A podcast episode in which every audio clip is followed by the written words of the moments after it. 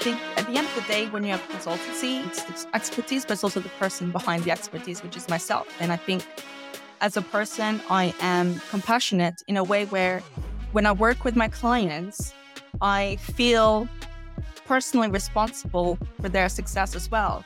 So I really try to integrate myself with the client. It's not just I'm just doing a job and that's it, right? So no, I am part of your team. I'm an extension. Your success is very important to me as well. This is Reveal, the Revenue Intelligence Podcast, here to help go to market leaders do one thing stop guessing. If you're ready to unlock reality and reach your full potential, this podcast is for you. I'm Danny Wasserman. And I'm Karina Owens, coming to you from the Gong Studios. Well, friends, here we are again, but this time with a brand new reveal episode. Yes, and this episode, it's not just any normal episode, it's a special one. Why is that? It's because we're bringing out the boss lady. Oh, yeah, the optimistic entrepreneur, the one and the only Catherine Mandungu to talk all things sports? No. All things Bravo TV? No. All things food? I wish. No. On this episode with Catherine, we are talking all things RevOps. Guys, let me tell this to you straight up.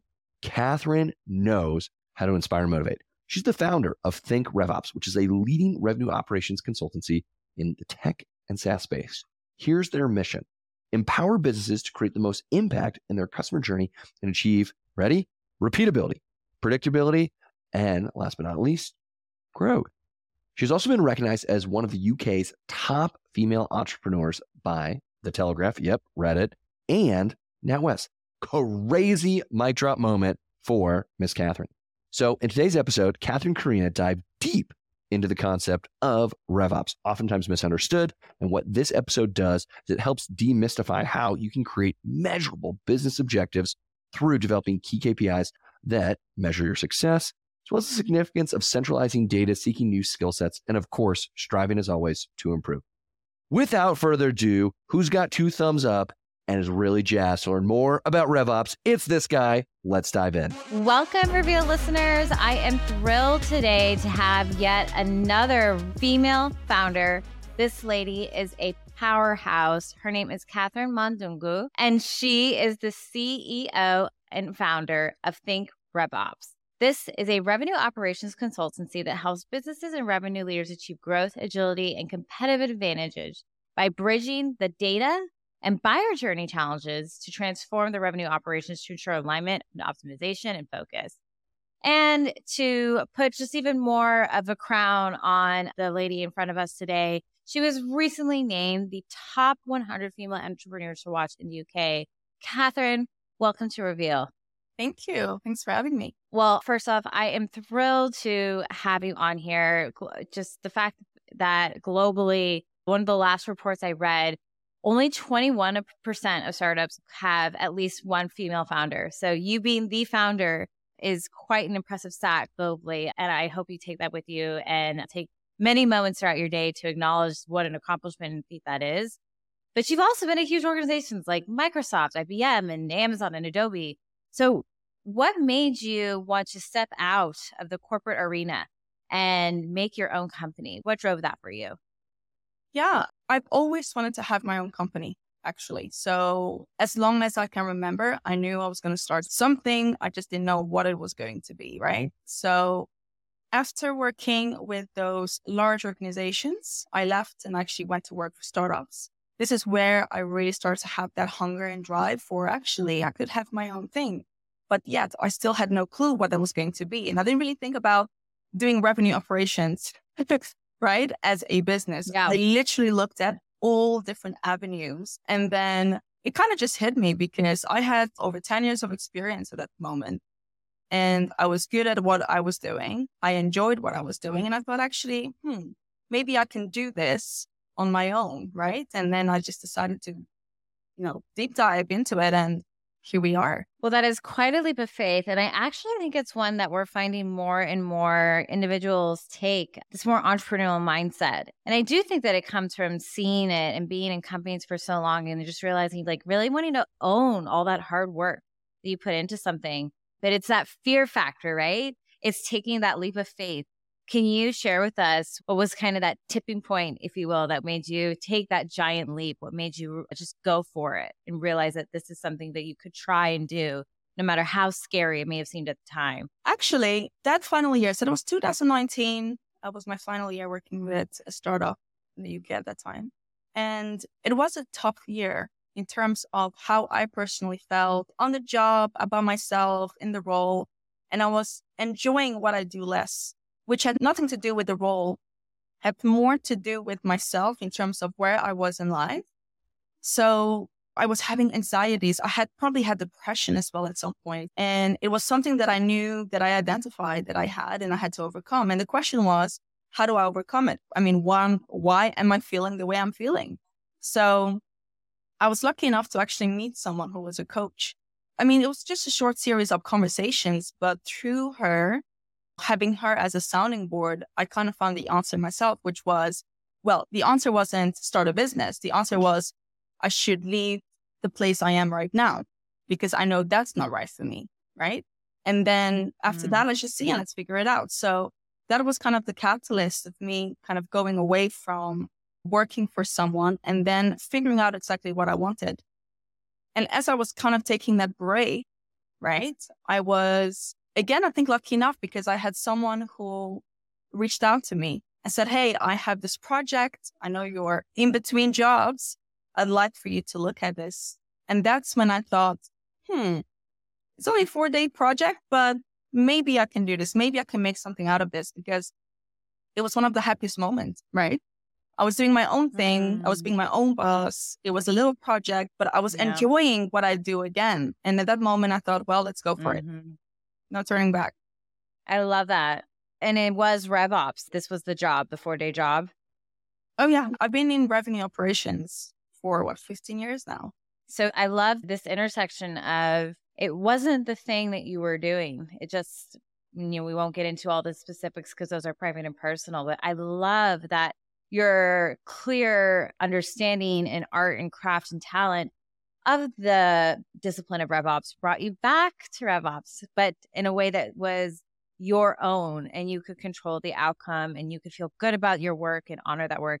That's a beautiful story. And I hope listeners really take that in and resonate that even if something has lost your you used to feel passionate about that discipline. Yeah. This is certainly an inspirational story. So thank you for sharing that with us. I want to dive into RevOps with you and get your take on this. You had an interview with Customer Think where they kind of dove into what does RevOps actually mean, right? I think for some, maybe even more enterprise level organizations, that still might be nebulous. Maybe even for startups, RevOps is nebulous. So across the spectrum.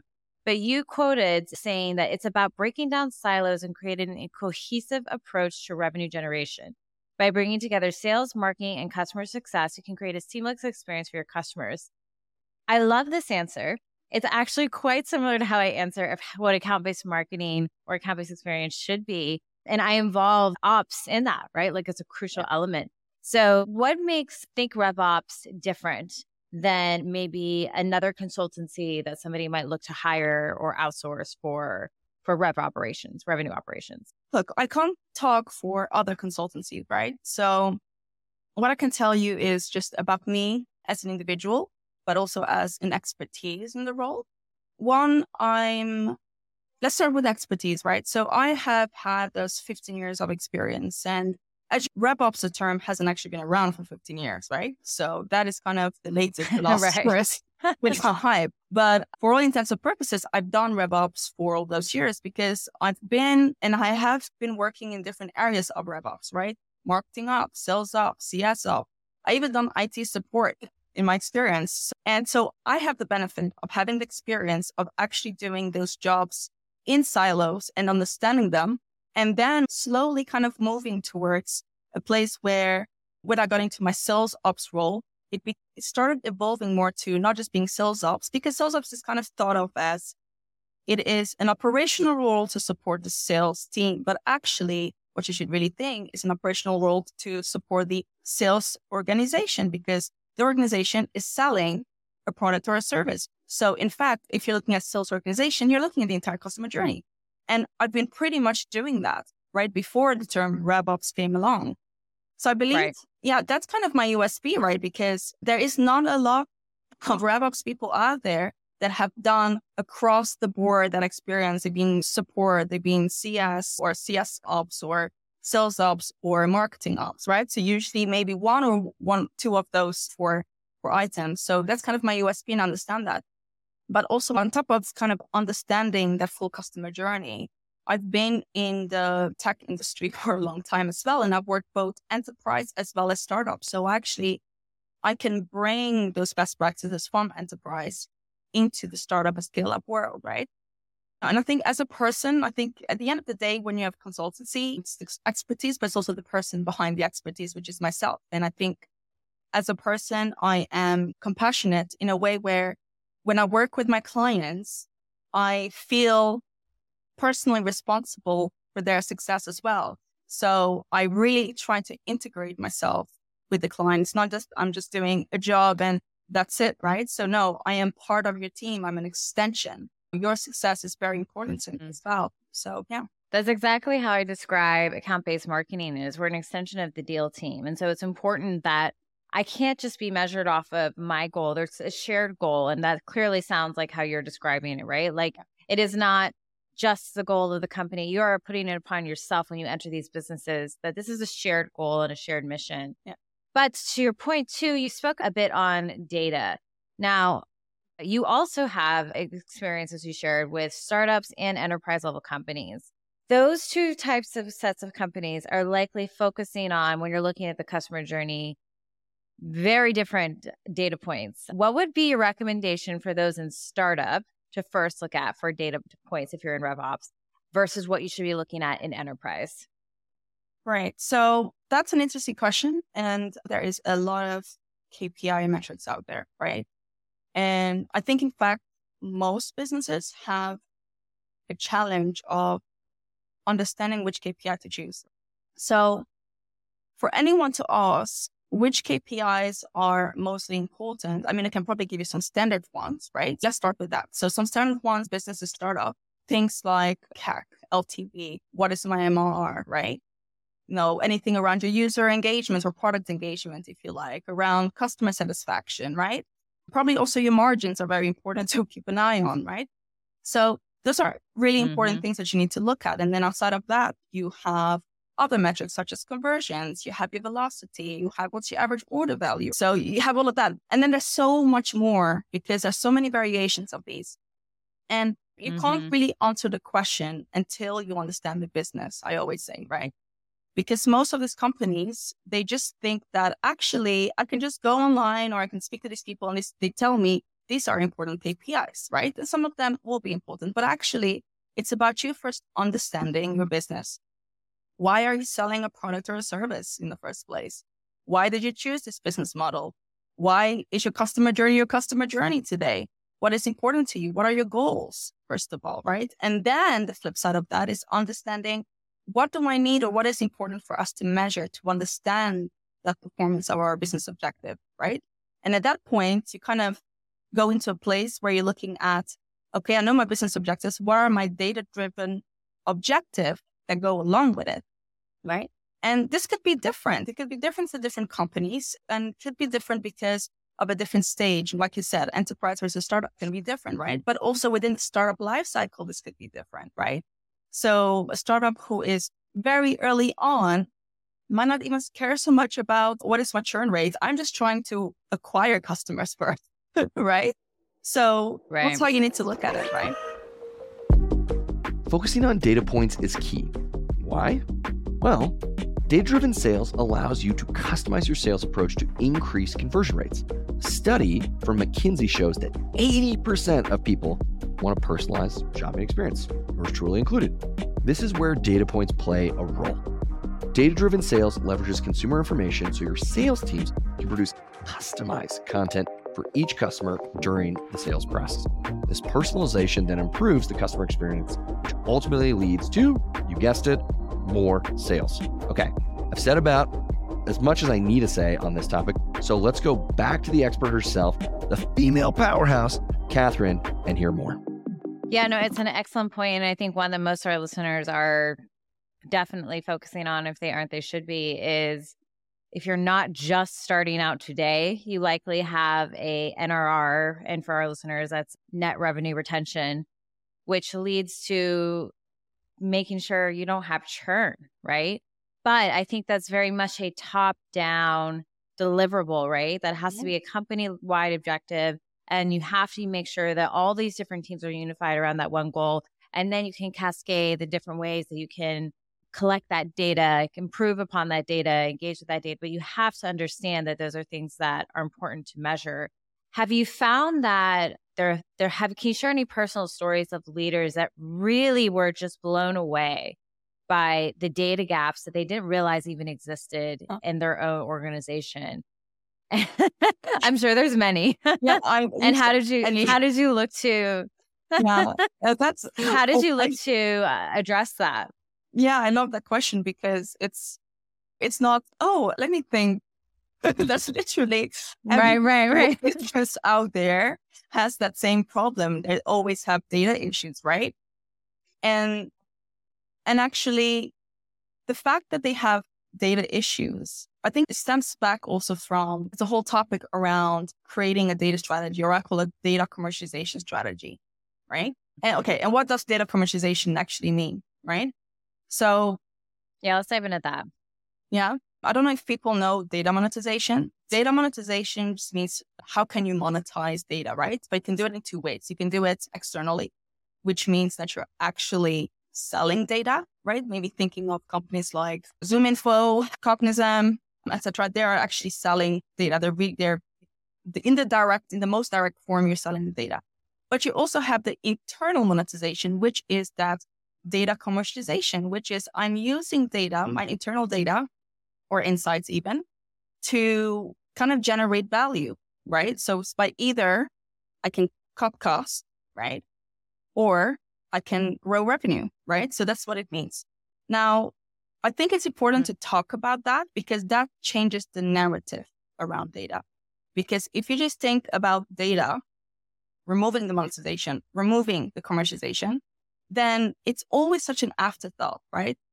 After you set up your business strategies, then it's like, okay, ops team, what is our data? How can we measure our KPIs? You know, and then we have to be like, ta-da, we can get it, but we can't because at this point we haven't had a clear and solid strategy around what KPIs, how do we define KPIs? Do we have a clear definition around the business about on that? do we understand our gaps in terms of how we can access these KPIs because we're missing data points?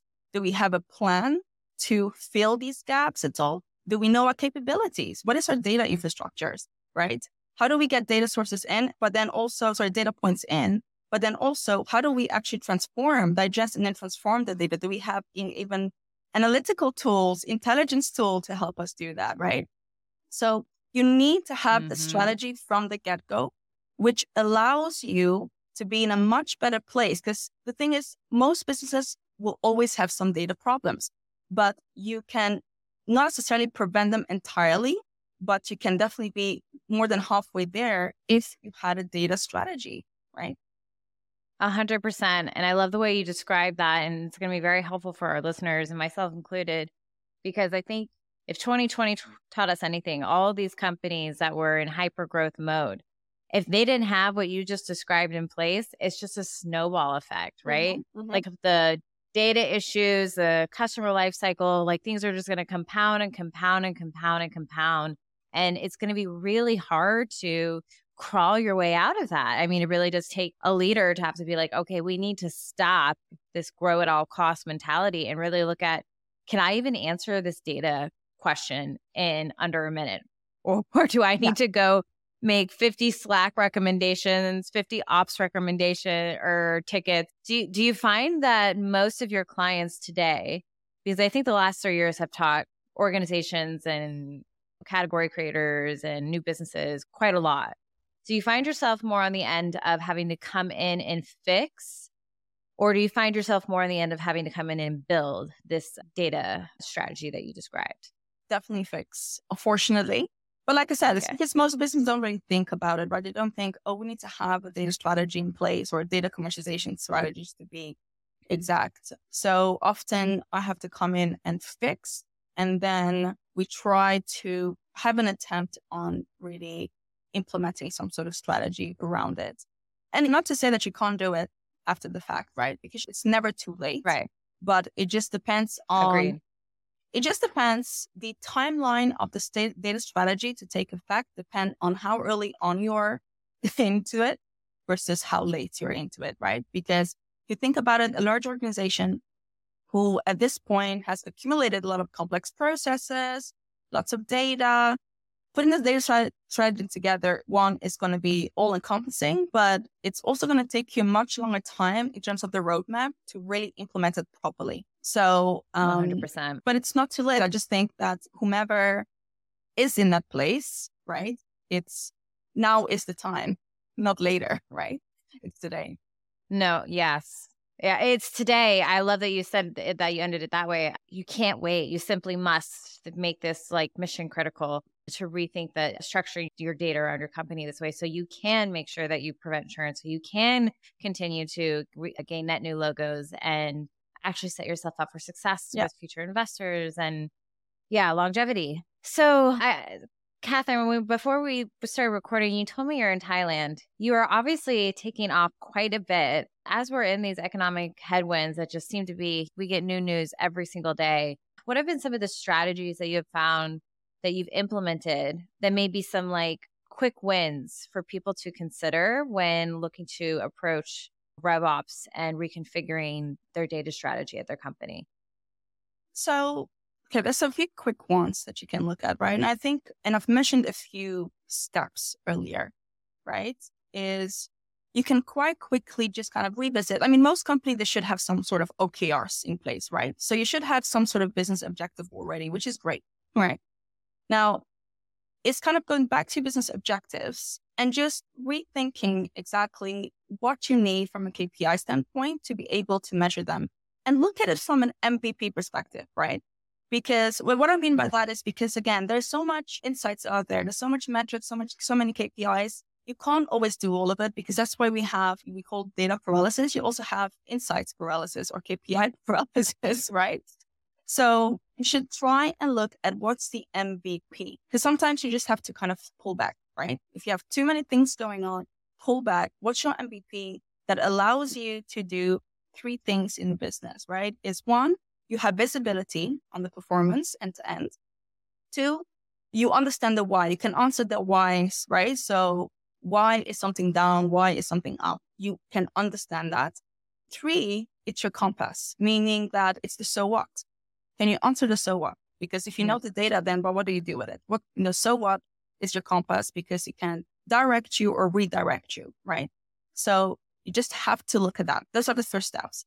And then once you got that, you have your MVP KPIs, then put a plan together for, so how, as a business, how do I get to a place where I'm absolutely able to access these KPIs, these metrics, the quicker the better, right? So which is looking at your capabilities, right? And fill in those gaps, get the right technologies if you must, hire the right people sometimes, right? Because sometimes you just need the right skills and put a governance strategy in place. Just a procedure to have governance around someone who Mhm. can centralize that and own it and coordinate. And because things change all the time, right? Business priorities change, the life cycle change, new opportunities come, right? Have someone internally who can just really be govern this and centralize this entire process. And every six months, just mm. review, right? Get everyone on the table, the leadership team, and review it together. Yeah. And make a decision and go from there. I love that you mentioned that governance part of it because I think that oftentimes there's people that have the right intention, but there's just too many cooks in the kitchen. And there, while there does seem to be visibility and buy-in across leaderships and different functions, there should be, I think, to your point, one person that owns the centralization of where is all this data stored, how are we getting these inputs in, how are we measuring them, are they effective, etc. I wanted to talk to you a little bit about talent since you brought that up as well, right? It's not just tools and technology, it's talent and skill set. We've been definitely seeing a shift in sales within last year of different types of backgrounds coming into the organization. Mm-hmm. So many enablement or sales professional ICs like quota carriers have been teachers previously. That used to be my story. And that's becoming a big trend again. But I think that we're also going to be seeing a kind of trend of different professional or skill sets that enter into RevOps. Because as you said, this is still a relatively new way to describe this function and way of doing business.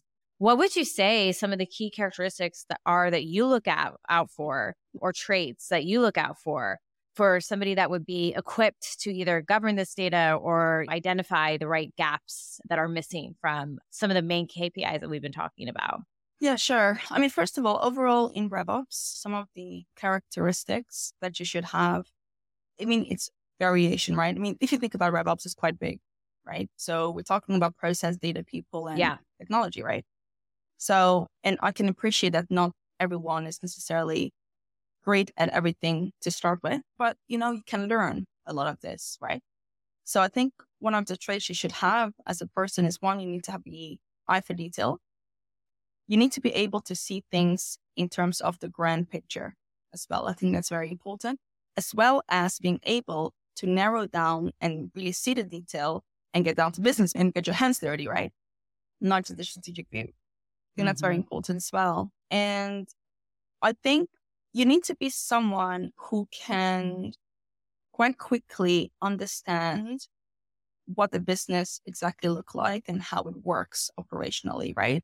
Because even if we're just talking about someone who would have the role to govern the data or the aspect of kind of the data commercialization strategy, it is so ingrained into your business and your business strategy. You need to be able to understand that. Because earlier I just said if you have a business objective, you should have a data driven objective as well. So you need to be able to understand business objective, right? It's very important. You can't go around this. So unfortunately, right, if you are going to get into a role of governance in an organization, you should have that experience really. It should be really someone who has really done RevOps for a little while, to, if not RevOps, some other operational role or has been in business and understand the business model, understand the customer journey, right? And understand KPIs that a business needs to be able to measure. So, yeah. Yeah, no, that was a beautiful answer. And I think you had like a, I had a little clap for you there about the, there was a mic drop moment almost of when you're putting in that business objective, you need to put in that data objective, like right alongside it. Like, how are we we going to measure and then track it? that for me is what I in my career because I have I've also done the startup and the enterprise land and on both ends I've seen that lack so often mm-hmm. and then it's just you're unable to hit those objectives because you're unable to you haven't set yourself up for success to even measure the objectives. So I really appreciate that that moment there. Well, Catherine, I just want to congratulate you on all your success and taking a leap of faith that most people in this world don't do, which is to go out on their own and bring their onlyness into the world and their unique capabilities and make a living out of it and enjoy doing it. So, bravo to you on that. I encourage everybody to check out your profile and think RevOps, the business that you created. So I'm very glad that you found your way back to your passion. And I really do think this is for this episode will be very inspirational for others. Thank you. And I really thank you for having me. I had a lot of fun talking to you for sure. So hopefully we'll talk some more after. Oh, definitely. Okay. Before I let you off the hook, there's one question that I did not run by you. Okay. And it's a question we ask all of our listeners. It's a little bit of a thinker. You can absolutely take your time on it. The question is if you were to describe sales in one word, what one word would that be? sales, entrepreneur. Tell me more. So for me, I've always thought about sales as an entrepreneur. It's almost like an intrapreneur, even, right? In an organization. Because they need to have that mindset almost, right? Because they need to look at, right, what are my accounts? What are my contacts? I mean, first of all, they have their target, right? They have this target that they need to fulfill. And the way they're going to go about this target, they're kind of free to do so, right? Mm-hmm. they need to be as creative. They need to be as, they need to have grit, right? to be able to get there. They need to have a strong mindset. I mean, me- it's a mental, it's like one of the toughest mental capacity. Actually, my sister is in mm-hmm. sales and I've seen her doing sales and it's tough, right? And yeah, that's why I got out. it is tough. It's very tough. And I really commend people doing that. I mean, I've done some sales myself as well before I got into ops. And yes, you have to think like an intra- like an entrepreneur, like an entrepreneur when you're in a business, right? Because you do have the capacity to kind of create your fate as well between in that organization in terms of how you excel in, which is very much linked to how much revenue or money you can get yourself, right? So it's very different from some of the other roles or operational roles that I've been doing. So yeah, so my word would definitely be entrepreneur, entrepreneur for sales. I think they're definitely, yeah, and people there I definitely admire, right? So you need to be a tough cookie to go through that.